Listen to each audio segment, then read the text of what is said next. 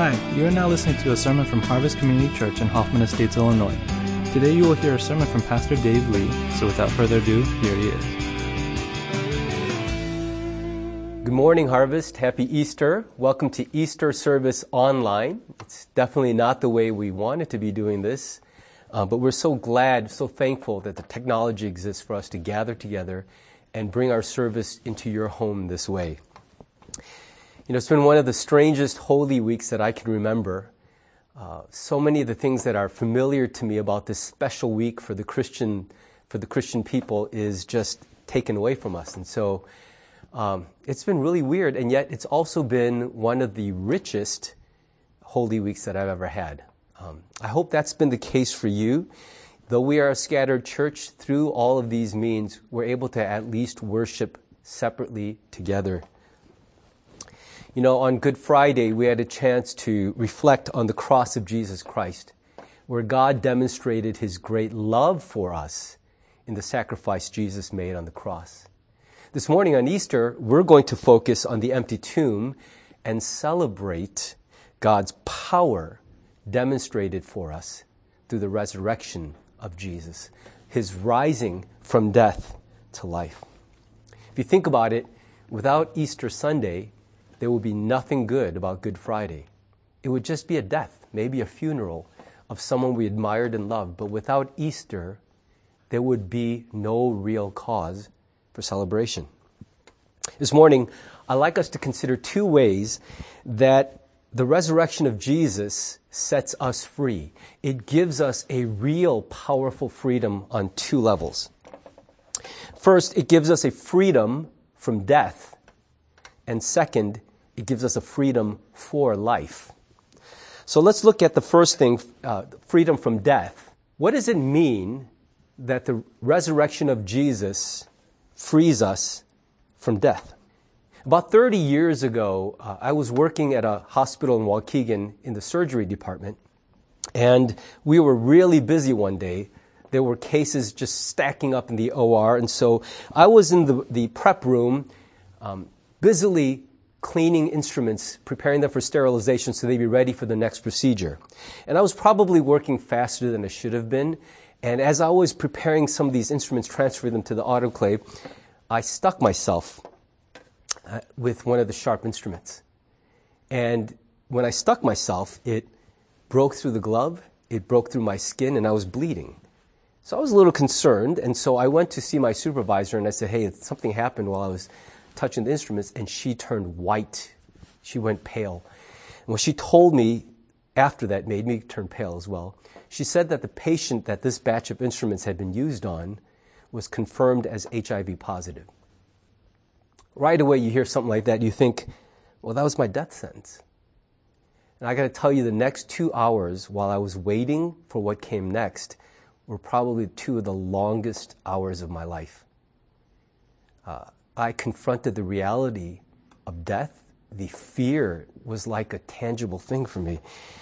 Now, I'll finish that story in a minute, but I share it because most days, especially if we're younger, we don't really think much about the end of life. We just think about the end of the day. And uh, this COVID 19 pandemic has stirred up all kinds of thoughts and fears relating to disease and death for most of us.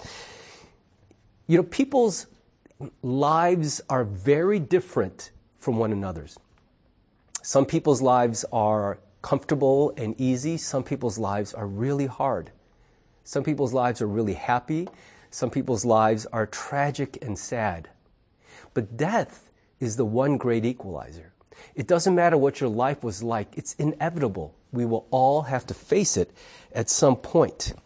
And even when this COVID pandemic is over, the fear of death will still be a thing because none of us will dodge death unless Jesus returns.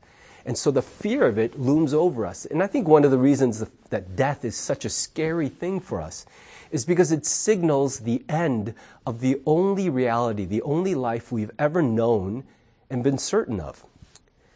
It's why I think so many people love John 3:16. If you look at John 3:16, and I'm going to look at the ESV, there's a reason that this is the most famous verse in all of Scripture, the most well known. It says, For God so loved the world that he gave his only Son, that whoever believes in him should not perish, but have eternal life.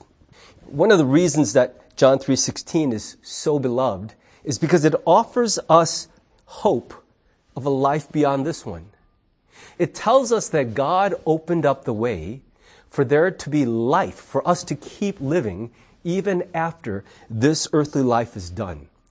We shouldn't ever underestimate how powerful that promise and that hope really is. Let me get back to my story about when I stuck myself with that instrument. Because that was 30 years ago, I'm still here. And so uh, let me tell you how that story ended. In the two hours I was waiting, the fear of death was like a palpable thing. And I found myself instinctively, as a, a newer Christian, just reciting John 3.16 over and over. And I will say, it gave me a pretty tremendous level of comfort. But if I'm honest, in the midst of that comfort, the real fear of death, the panic, gripped me in waves. And so I wrestled for two hours. And finally, the surgeon who had performed that surgery was out of his last procedure. And he came into the room and he looked over the panel of instruments that I'd been working with. And I can't tell you the relief I felt when he said, Oh, that's one of them that I picked up to use and changed my mind. So I just laid it aside on the discard tray. And he didn't actually use that particular instrument in the procedure.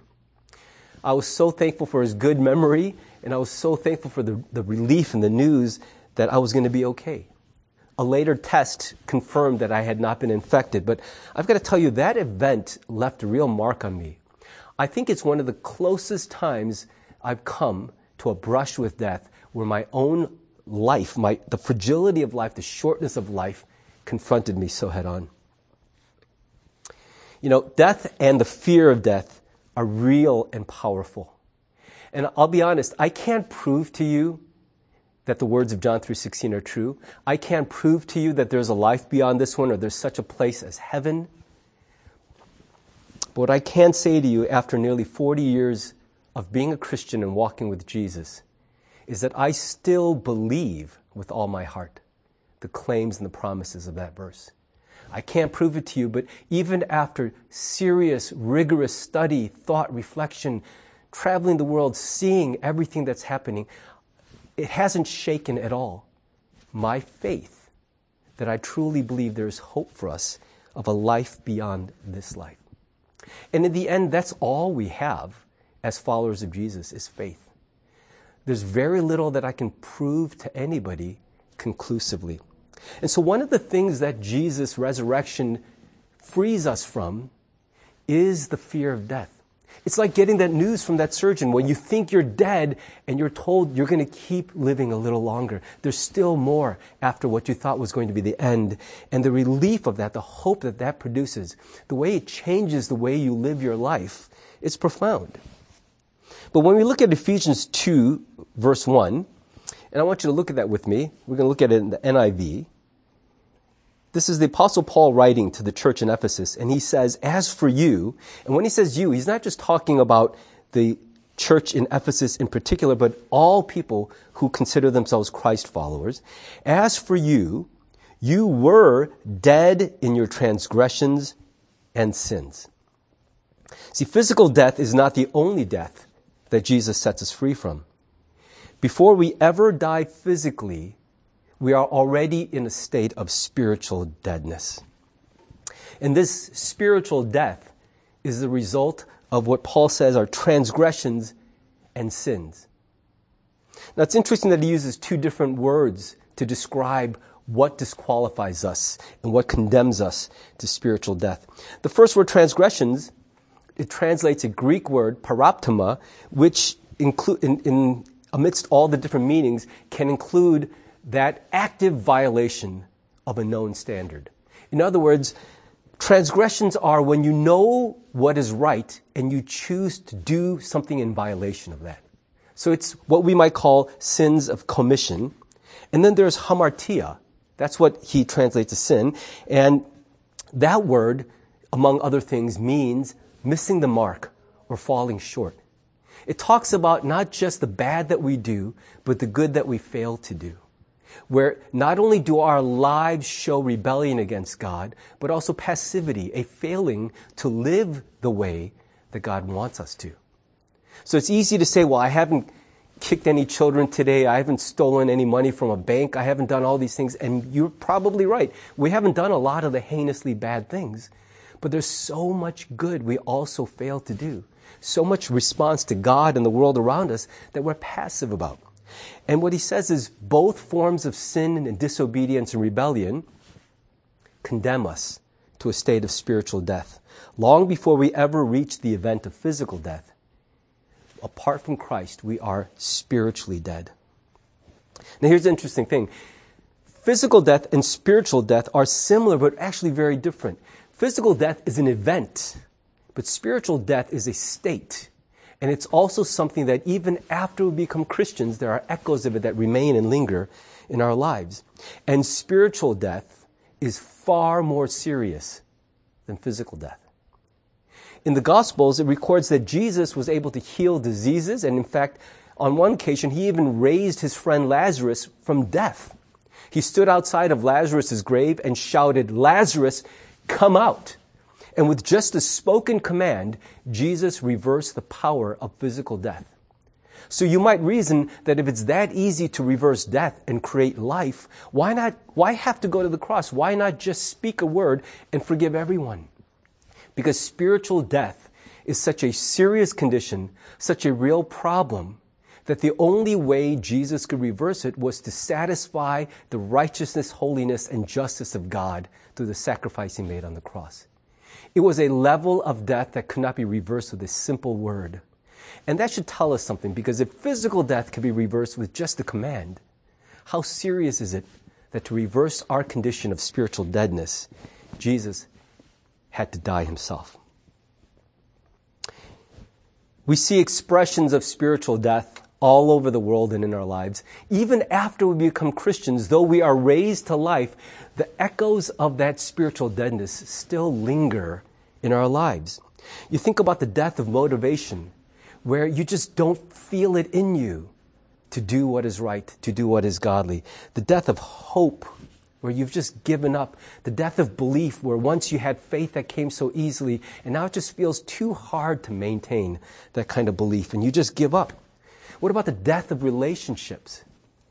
People you thought you would love forever and you just drift apart and even become enemies. Or the death of innocence where you once looked at the world a certain way, but now you can't. You're jaded, you're cynical. What about that moment where we are triggered by something and we feel the heat and fire of rage rising and we give into it rather than suppress it? Where it feels good to just be enraged with anger. And as a result, we do a lot of damage to ourselves and to other people. Another form of that spiritual death is the passivity and selfishness that robs us of the full life, the new life that God intends for us. So even after we become Christians, this spiritual death doesn't completely leave our lives, but the echoes remain it is this spiritual death and even the echoes of the old life which Jesus, through his rising to life, continues to give us hope for. If I ended there, that would be a really bleak place to leave off. But Ephesians 2 continues. When you look at Ephesians chapter 2, verses 4 to 5, look, look at what it says. But because of his great love for us, God, who is rich in mercy, made us alive with Christ even when we were dead in transgressions. It is by grace you have been saved. You know, when something bad is happening, when we get bad news, we instinctively expect that after a little time has passed, someone will come to our rescue. Eventually, this too will pass. Even if there's no reason to believe that, there is this inborn human instinct to expect and hope for deliverance when we're in a bad place. But why is that? Why should rescue be expected? I mean, you know that most of us have been in this lockdown mode for a while. And in the midst of it, aren't you already, we're only a couple weeks in, I'm so ready for this to be over. I am so ready for life to return to normal. And part of the way I'm enduring this is knowing that it's going to be over soon. That eventually, we're not going to live like this forever, but imagine what if this current state of social isolation and distancing, of not being able to go to the stores and hug people and shake hands, what if this never changed? What if this reality just became our new normal forever? There was no relief, no change. This is it forever. Can you imagine the despair and hopelessness that would overtake you? And yet, strangely, time and time again, when trouble visits our lives, help does come. And that's a pointer, a reflection to the fact that the God who oversees the universe is a rescuing God. He does not allow us to stay in our misery forever, but He has a heart and He has the power to create a way for us to move forward. In fact, the ESV translates these verses. Verse 4 begins with the words, but God, being rich in mercy. One preacher, uh, Martyn Lloyd-Jones, actually observed, he commented that uh, those two words at the beginning of verse 4, but God, could be an encapsulation or summary of the whole gospel. That while the bleak reality of our spiritual death could have been the end of the story. That we violated God, we disobeyed, we stood in sin, and that should have been the end. That He, because He was rich in mercy, filled with love and kindness and grace, made a way for us. But God. In other words, what He's saying is, Paul said, though we were dead in our sins and should have stayed that way, but God intervened. He would not let that situation remain, but he did something about it. You know, the good news is that God has made us alive with Jesus. And his resurrection, his rising from death, makes possible our own rising, even from spiritual death, which is more serious than physical death. More seriously we take the problem and the gravity of spiritual death and sin, the more joyful and thankful we will be when we hear the good news of the gospel. In other words, for people who don't take the bad news seriously or find other convenient ways to lift the burden of sin and guilt off of themselves, they will never understand why we celebrate Easter with such joy. The good news is only good news if you believe the bad news. So Jesus, in his resurrection, sets us free from death. But he also sets us free for life. Look at Romans 6 4. I've, I've just spent so much time this week soaking in Romans 6.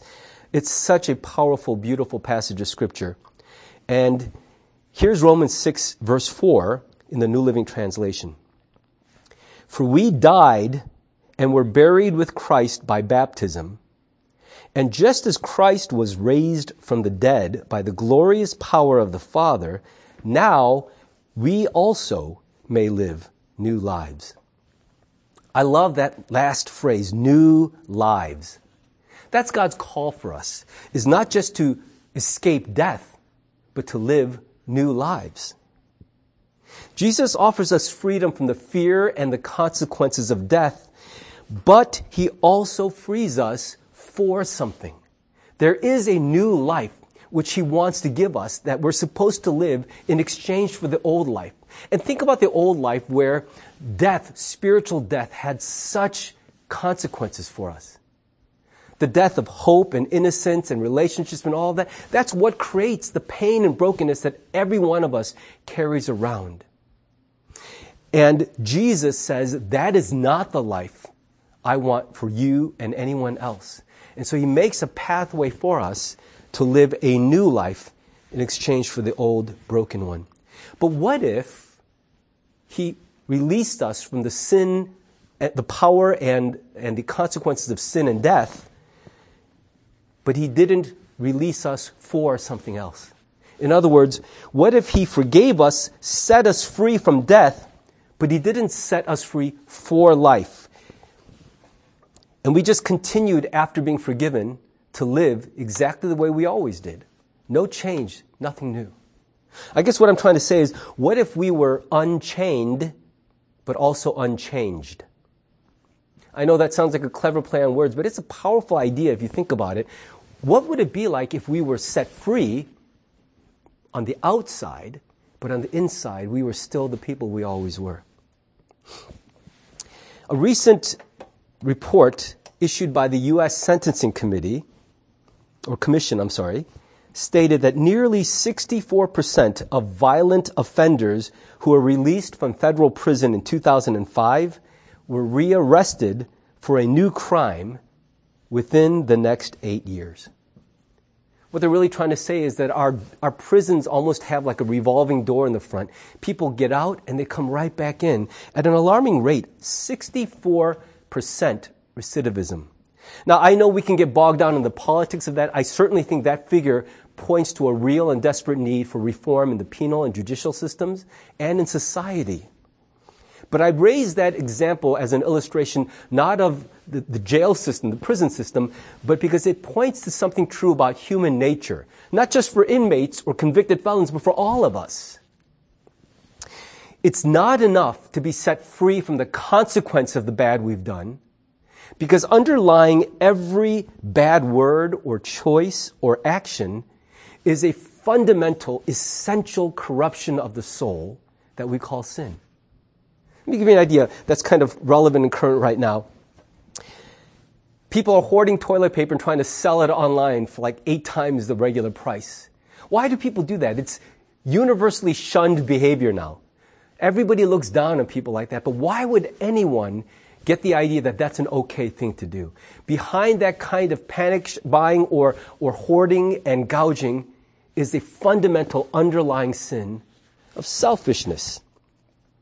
What about some of these stories we're hearing about um, racism? And racism has been a thing in the world forever.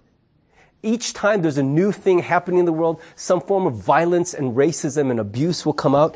Underlying that behavior, those words and attitudes and choices, is an underlying fundamental sin of hatred. What I'm trying to say is that the bad things we do are not just the result of brokenness and pain, though those things are there, but they're also the result of evil and darkness that's inside of us. And we can try our best to control and restrain bad behavior through consequences, through teaching and training and reform. And for a while, I think we can change our outward behavior to an extent and for a time. But mankind has no cure for the underlying soul sickness of sin. You know, for years I was told that profanity was bad, but when I was a non Christian, I used so much profanity. And after I became a Christian, I trained myself constantly to use replacement words and not try to swear. But it wasn't until the Holy Spirit grabbed hold of me and I walked with Jesus actively that the profanity left my heart more and more. I wish I could say I'm completely free of that, and I don't think I am. But I can tell you that there was the controlling of my tongue and there was the controlling of my spirit and my heart. And I only had power over one of those things. Only God can actually transform the person underneath, who we are in our soul deep down. And that darkness and corruption and evil that is in us, that brokenness and pain that keeps us doing bad things, only God has a cure for that. The best we can do is work hard to manage and change our behavior. I love 2 Corinthians 5:17. It's such a hope-filled verse. It says, "Therefore, if anyone is in Christ, he is a new creation. The old has passed away; behold, the new has come." Here's the good news of the gospel. That God doesn't just change us on the in, on the outside, he doesn't just give us a new set of behaviors to train ourselves for, but He begins the work of literally recreating or remaking us. You know, it's, it's one thing to do a makeover, a remodel where we just put a fresh layer of paint on something. It's another to demo the whole thing and rebuild the house. And I believe that's what God does for us. He doesn't just put a coat of Jesus paint over who we used to be, but He begins the process of actually recreating or remaking us in the image of Jesus so that somewhere deep down in that foundational level, the, the sub basement that underlies every bad choice and word and attitude and deed, that sin which corrupts and kills us spiritually, he begins to make that core of us new and alive again. That is such a life giving, hope filled message. And that's actually what we're celebrating this morning on Easter. You know, there is a, um, a poem called Lockdown that's gone viral. It was written on March 13th by a Franciscan priest named Brother Robert Hendrick. And a lot of people have been sharing this, and I want to read that for you as I close this message. Here's what it says Yes, there is fear. Yes, there is isolation. Yes, there is panic buying. Yes, there is sickness. Yes, there is even death. But they say that in Wuhan, after so many years of noise, you can hear the birds again. They say that after just a few weeks of quiet, the sky is no longer thick with fumes, but blue and gray and clear. They say that in the streets of Assisi, people are singing to each other across the empty squares, keeping their windows open so that those who are alone may hear the sounds of family around them. They say that a hotel in the west of Ireland is offering free meals and delivery to the housebound. Today, a young woman I know is busy spreading flyers with her number throughout the neighborhood so that the elders may have someone to call on. Today, churches, synagogues, mosques, and temples are preparing to welcome and shelter the homeless, the sick, the weary. All over the world, people are slowing down and reflecting. All over the world, people are looking at their neighbors in a new way. All over the world, people are waking up to a new reality, to how big we really are, to how little control we really have, to what really matters, to love. So we pray and we remember that yes, there is fear, but there does not have to be hate. Yes, there is isolation, but there does not have to be loneliness. Yes, there is panic buying, but there does not have to be meanness. Yes, there is sickness, but there does not have to be disease of the soul. Yes, there is even death, but there can always be a rebirth of love. Wake to the choices you make as to how to live now. Today, breathe. Listen behind the factory noises of your panic. The birds are singing again. The sky is clearing. Spring is coming. And we are always encompassed by love. Open the windows of your soul, and though you may not be able to touch across the empty square, sing. I think that is a beautifully and well written poem. And I'm not a hater, I don't have a criticism of that poem really, but I feel as a pastor, as your pastor, I need to help you understand that poem in context. It does a beautiful job of honestly describing how things are and how things could be and are becoming. But I think in a world that tends to be too optimistic about the inherent goodness of human nature or our ability to make ourselves better people, we have to be very clear to remember that the new life the real fullness of life, the whole life of love and selflessness to which God calls each one of us as Christ followers, that life cannot be gained simply by inspiration or instruction. Any of us who've ever raised children knows you can't just inspire or instruct. We try our best, but in the end, unless God does a deep and profound work of transformation, of changing that inner resistance in us, that part of us in our soul which was dead, until that comes alive, we can hear the most inspiring examples and stories of the goodness of others, but that will be short lived. For a while, the best of us will rise, but eventually we'll get sick of everybody. We'll get jaded, bitter, selfish again. We'll want to retreat away from the world and be done with everything and everyone. The newness of life which God calls us to won't be had because we've been inspired or instructed. Not that alone, but because we've been transformed through the relationship with Jesus. That is the only way that we become new and alive where we were once old and dead. This Easter, I don't want to just inspire you with a better version of who we can become if we try very hard or catch a vision. Those things are important. We do cast vision and we are called to obedience. But more than anything, we have to submit ourselves regularly to the shaping influence of Jesus. Apart from our relationship with Him, we are going to way overestimate our own goodness, our own kindness, our own love for others. What about you? Do you feel Jesus setting you free and raising you to real life from the inside out?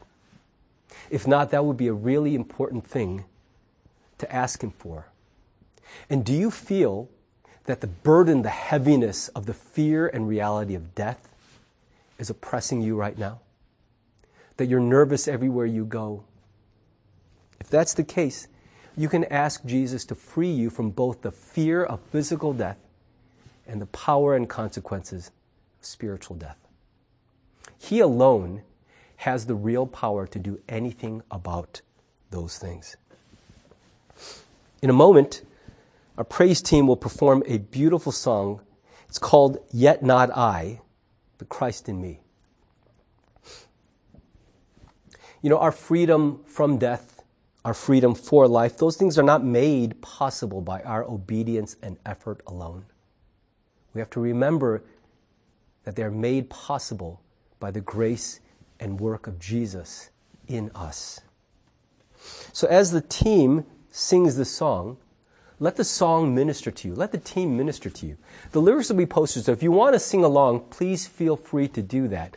But if you just need to let them sing to you and for you, as that song ministers, I would encourage you also to take some time to reflect on whether you sense that Jesus alone is your true hope to be set free from death and set free for life. So let's listen to that song and let's invite God to probe us and to examine us and encourage us and call us to new commitments. I want to invite you to join me as I offer a word of blessing, a benediction for you as a church. Harvest, we're all scattered, and for most of us, our world has shrunk to just the people that we happen to live with. For some of us, we even find that our world has shrunk to just ourselves. That's a hard thing, but in a weird way, it's also a gift from God because now the number of people with whom you have to learn to practice and live out your faith is smaller. May the spiritual deadness that still clings so stubbornly to us be banished by the real presence of Jesus as he enters your home and causes to rise in your home peace and real love, real confidence, and the banishing of the fear of death. And may Jesus enter your home and your heart in such a way that in every place where you're tempted to just remain the old person you always were, he would begin to stir up in you, to create in you a newness of life so that you won't just be remodeled, but you will be remade into a whole new person through the power of Jesus. May this be God's blessing and gift to you this Easter Sunday. In the name of the Father, and the Son, and the Holy Spirit. Amen. God bless you, Harvest. It's been really good to worship with you. Thanks for tuning in and participating with us this morning. We'll see you soon.